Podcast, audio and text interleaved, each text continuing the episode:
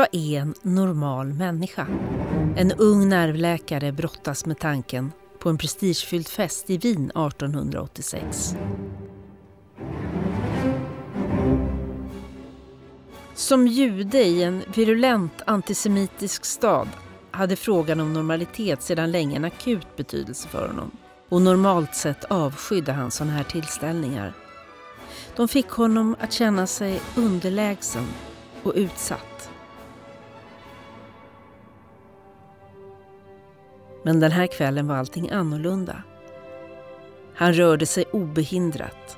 Han vågade tala med eliten på plats som sina jämlikar. Han smälte in. Förklaringen var enkel. Innan läkaren åkte till festen hade han försett sig själv med en stadig dos kokain. Hög på kokain är man helt enkelt normal, beskrev han senare upplevelsen. Ruset gjorde det nykterheten aldrig klarat. Det gav honom känslan av att passa in, att äntligen vara normal. Du lyssnar på Anekdot Essä. Freud, kokainet och jakten på normalitet. Skriven av Daniel Berg, inläst av Magdalena Indebeto.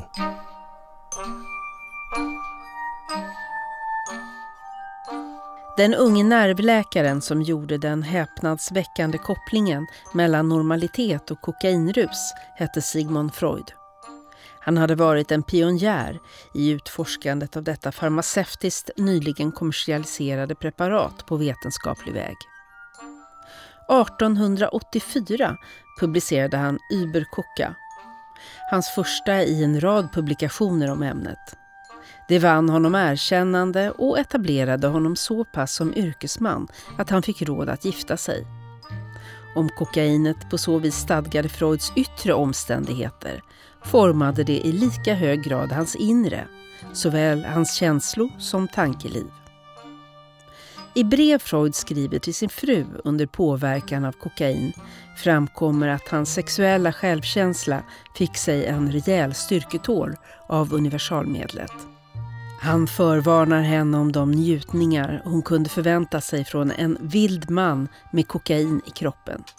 Iakttagelserna om den stimulerande effekten på genitalierna som Freud gjort i Überkucka hade inte bara kommit till honom iklädd laboratorierock. Under påverkan av kokain kunde Freud äntligen tala fritt om sina känslor, problem och innersta svagheter. Han fann att han berusad äntligen kunde vara sig själv. Freuds kärlek till kokainet var del av en mycket plötslig och världsomspännande hås för mirakelmedlet som tar sin början kring 1885 och kan sägas vara i minst ett decennium. På några få år går drogen från att bli allt mer populär bland läkare till att finnas tillgänglig i snart sagt varje liten vrå av världsmarknaden. Kokainets segertåg dessa år fångar allt som var nytt med kapitalismen vid denna tid.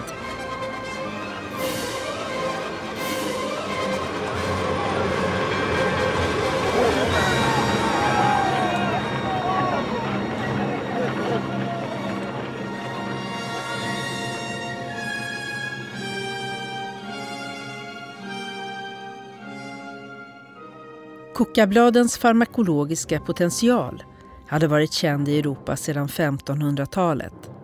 Men man lyckades inte då transportera bladen eller transplantera busken bortom Anderna.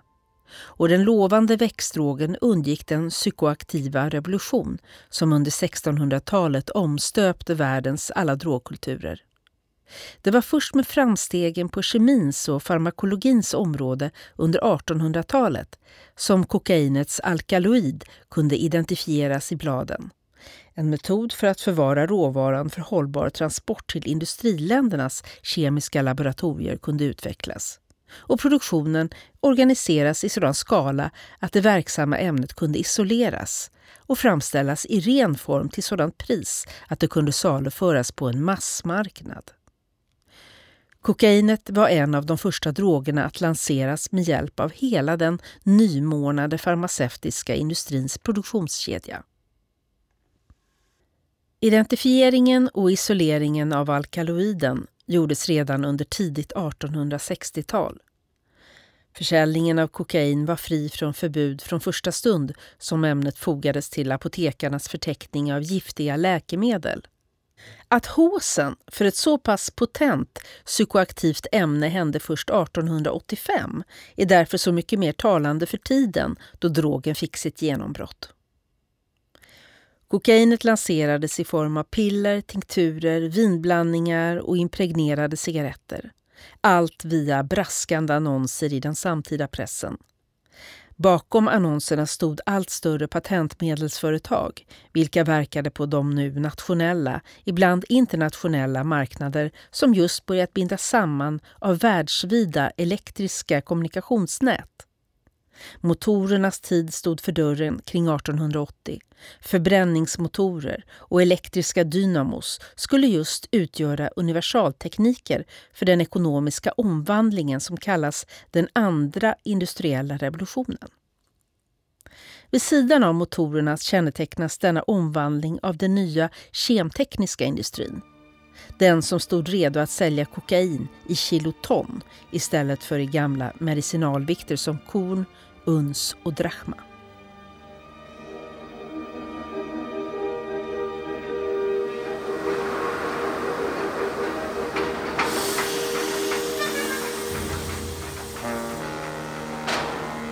Det går nog att med vetenskaplig trovärdighet i behåll mena att kokainet behövde vänta in denna tekniska revolution i några årtionden. Det är samtidigt lockande att tänka sig det motsatta den andra industriella revolutionen behövde kokainet för att tända på sin startmotor. Den låg otåligt väntande med pyrande stubin på att kokainets trearmade varukedja från Lima till Hamburg, New York och Tokyo skulle smida stark nog för att människomassornas nerver skulle ha mod att möta explosionerna från revolutionens världspatenterade dynamitgubbar. Oavsett mystik eller krass kalkyl var kokainet och 1880-talet som gjorda för varann.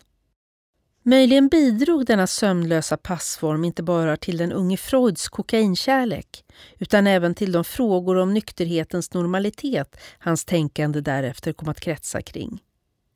Är det normalt att vara nykter när man känner sig normal först när man berusar sig med kokain? Förutom allt annat som karaktäriserade 1880-talet var detta decennium kanske den mest förvirrade tiden att försöka svara på denna fråga.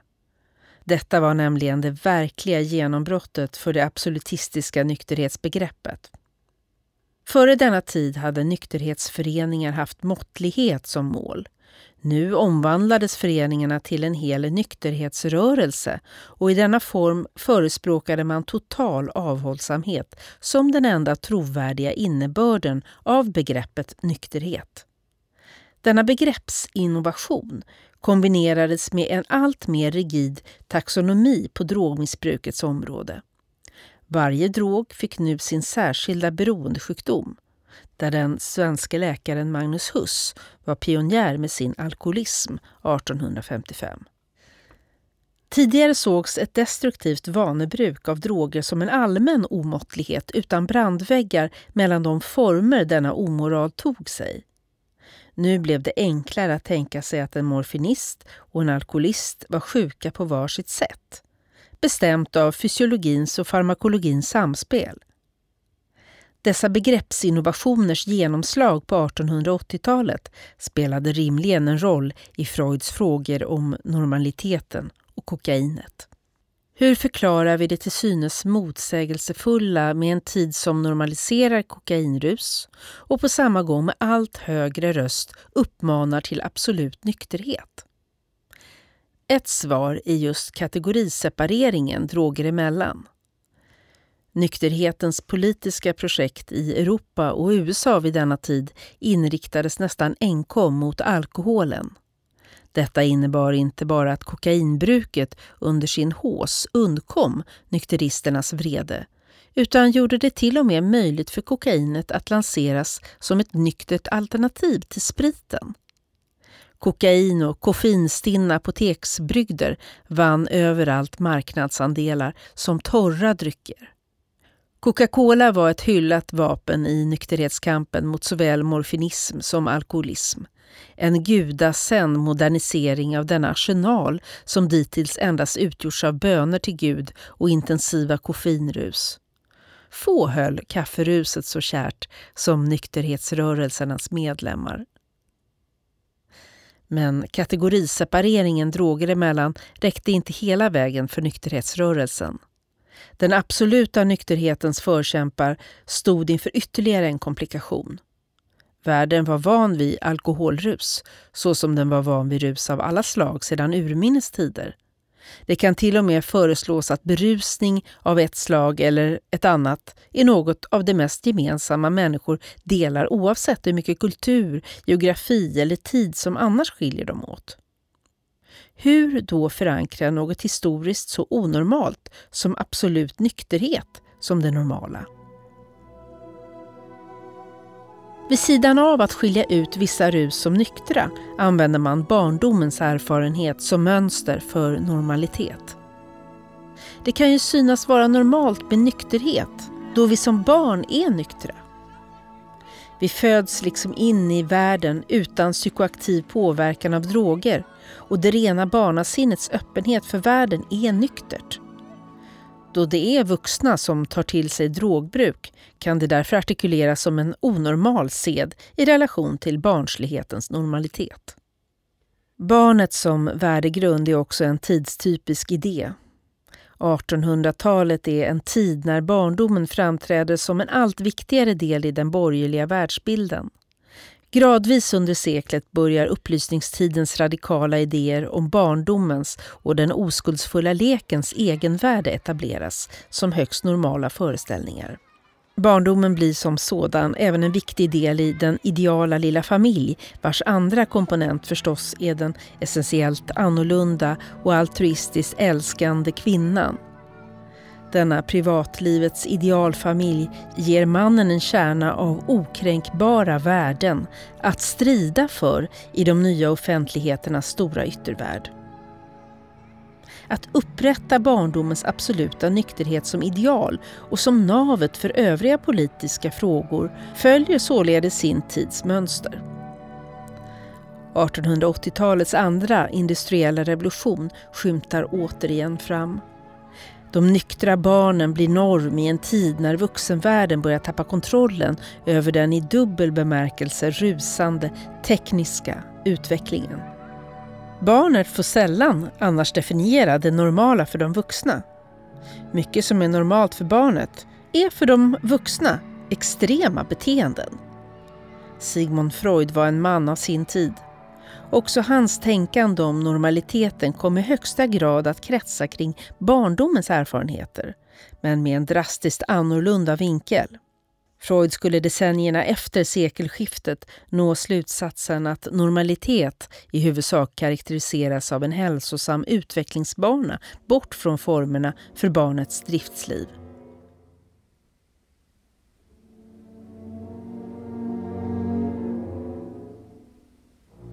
1885 anvisade Freud glatt och hjälpsamt sin nära vän och mentor Ernst von Fleischel en subkutan injektion kokain om 30, sedan 50 milligram för att bota hans morfinism. Fleischel ökade doseringen utan Freuds ingripande och efter ett års behandling injicerade han ett gram kokain om dagen samtidigt med ett återupptaget bruk av morfin. Ernst dog i kokainförgiftning 1891. Vännens dödsfall tvingade slutligen fram en brytning med kokainet för Freud. Han hade redan i flera år ignorerat eller aktivt bekämpat de många varningar som väckts om kokainbrukets baksidor. Han övergav ämnet, men kokainet skulle ändå spela en central roll för den väg han därefter tog. Under seklets sista år sökte han utveckla suggestionstekniker och samtalsmetoder för att nå det tillstånd av oängslig normalitet i relationen till sina egna innersta känslor som kokainet visat möjlig för honom. Resultatet blev psykoanalysen. Freud lämnade sitt älskade kokain. Fascinerande nog kan man säga att han samtidigt lämnade idén om att det alls finns normala människor bakom sig.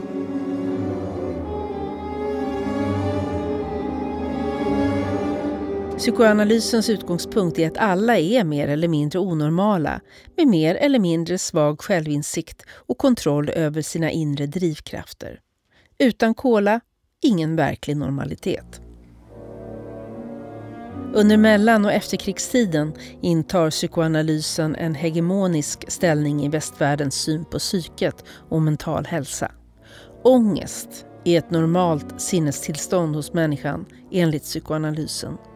Normalt men behandlingsbart. Genom ångestens centralitet i freudiansk teori och kopplingen till stress kunde nu en vit medelklass i den industrialiserade världen börja tolka sina psykiska problem med strikt medicinska begrepp och efterfråga behandling. Behandlingen behövde dock inte vara psykoanalys, ansåg farmaciindustrins företrädare. Freud hade i själva sin teoribyggnad bäddat för ett enormt logistiskt problem. Hans upptäckt att alla var onormala men att ångest var normalt gjorde att när teorin vann mark skedde en efterkrigstida demokratisering av stress och ångest. De blev folksjukdomar. Freuds insisterande på att psykoanalys var enda sättet att nå kokainets normalitet skapade en ohållbar problembild. Mellan 10 och 20 procent av USAs befolkning ansågs psykosocialt funktionsnedsatta enligt tidens medicinska kriterier. Men det fanns bara ett tusental licensierade psykoanalytiker i hela landet. The evening papers, and now it's my time to relax. Just the wind up of a typical work day in my life. Farmaciindustrin hade en enkel lösning. Låt allmänläkare använda psykofarmaka till att stoppa de milda fallen av stress och ångest i ett tidigt stadium innan patienternas besvär utvecklas till den kostsamma akuta fasen. Industrins gamla medel på användningsområdet som kokain och morfin hade vid denna tid diskrediterats och narkotikaklassats. Men i deras ställe hade de utvecklat vad de kallade lugnande medel utlovade som milda, ofarliga och inte beroendeframkallande. Den första försäljningssuccén kommer 1955 till 1956 med Milltown med Probamat. Ämnet går snabbt från 1 till 70% av de utskrivna lugnande medlen i USA. Efterföljande lanseras av många företag. Ledande blir snart Roche med Librium och systermedlet Valium. Marknadsförarna fick som mål att förklara för läkarna att en konstant berusning med Miltown gjorde patienten mer normal. I Science och andra tidskrifter rekommenderades Miltown för att klara ansträngningarna i känslolivet såsom sorg, arbetslöshet, stress i kampen mot en konkurrent eller som följd av en skilsmässa. Att nyktert dröja kvar i djup sorg ansågs som sjukligt. Doctors are now prescribing an ataraxic medicine. It makes those who fear they're about to quit feel like they're ready to begin, bidding their darkened spirits goodbye for the calming peace of a cloudless sky.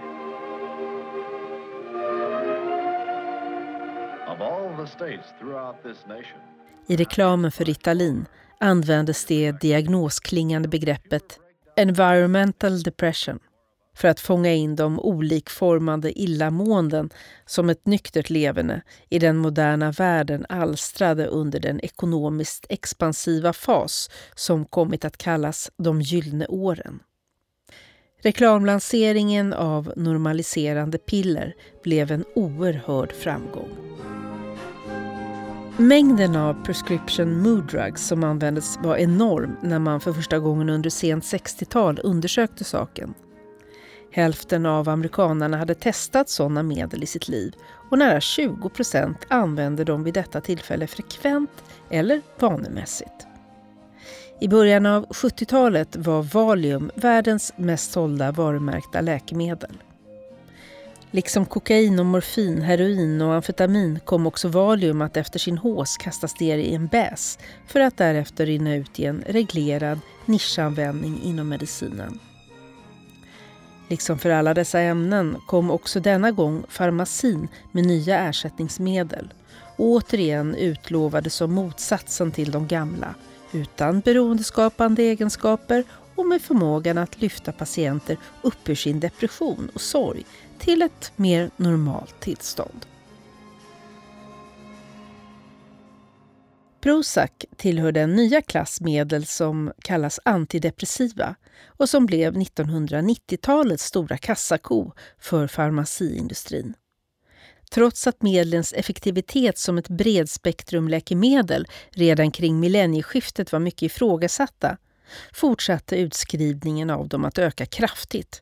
I Europa med 20 procent per år under årtusendets första decennium. Även barnen kom att lagligen berusas allt mer under denna tid. De senaste decennierna har man börjat upptäcka allt större, närmast epidemiska former av problem främst hos barn knutna till hyperaktivitet, stingslighet och allmän motvilja samt en svårighet att koncentrera sig på arbetsuppgifter vid skrivbord och skärmar. Idag har 5-8% av barnen i USA diagnosen ADHD Amfetamin i olika former är de vuxnas främsta vapen i kampen för normala, fokuserade barn. Farmaciindustrins reklamare har följsamt omformulerat gamla medel efter tidigare mönster för den nya tidens behov.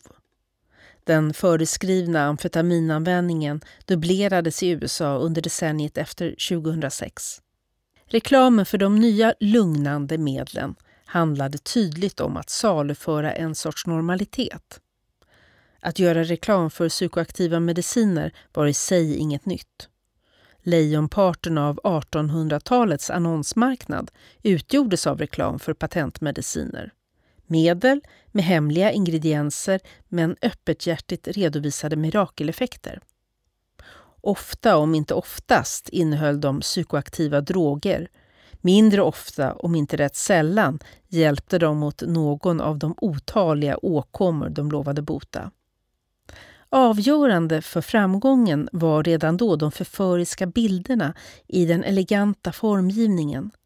Därtill ingick kvalitetsgarantier från rika och mäktiga, vackra och berömda personer på omslaget.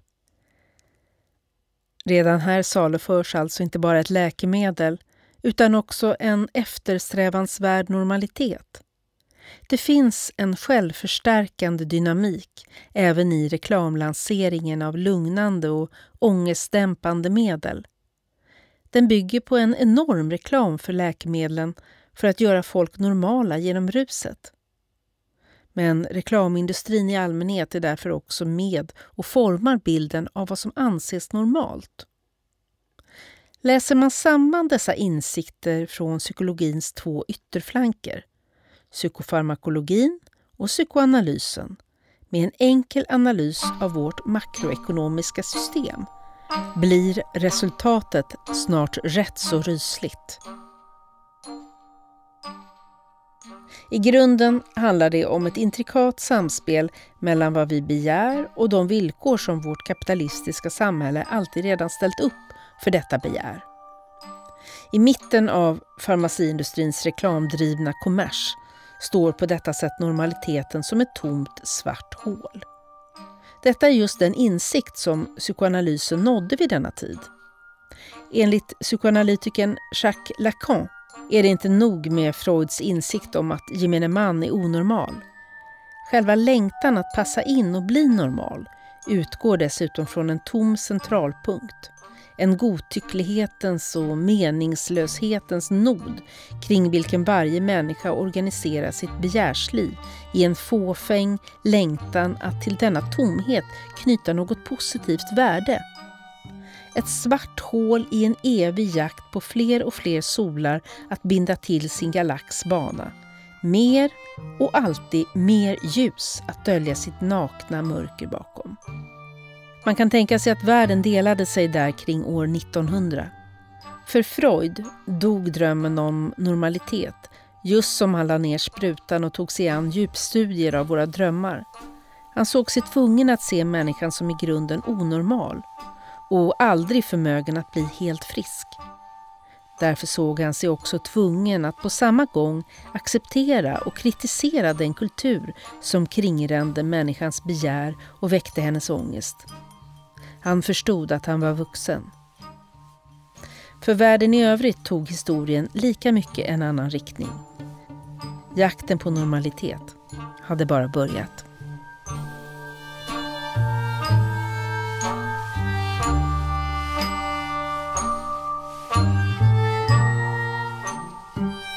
Du har lyssnat på Anekdot Essä, en del av bildningsmagasinet Anekdot. Musik Oskar Schönning. Regi Lars Indebeto. Producent Magnus Bremmer. Fler essäer, poddar och filmer hittar du på anekdot.se.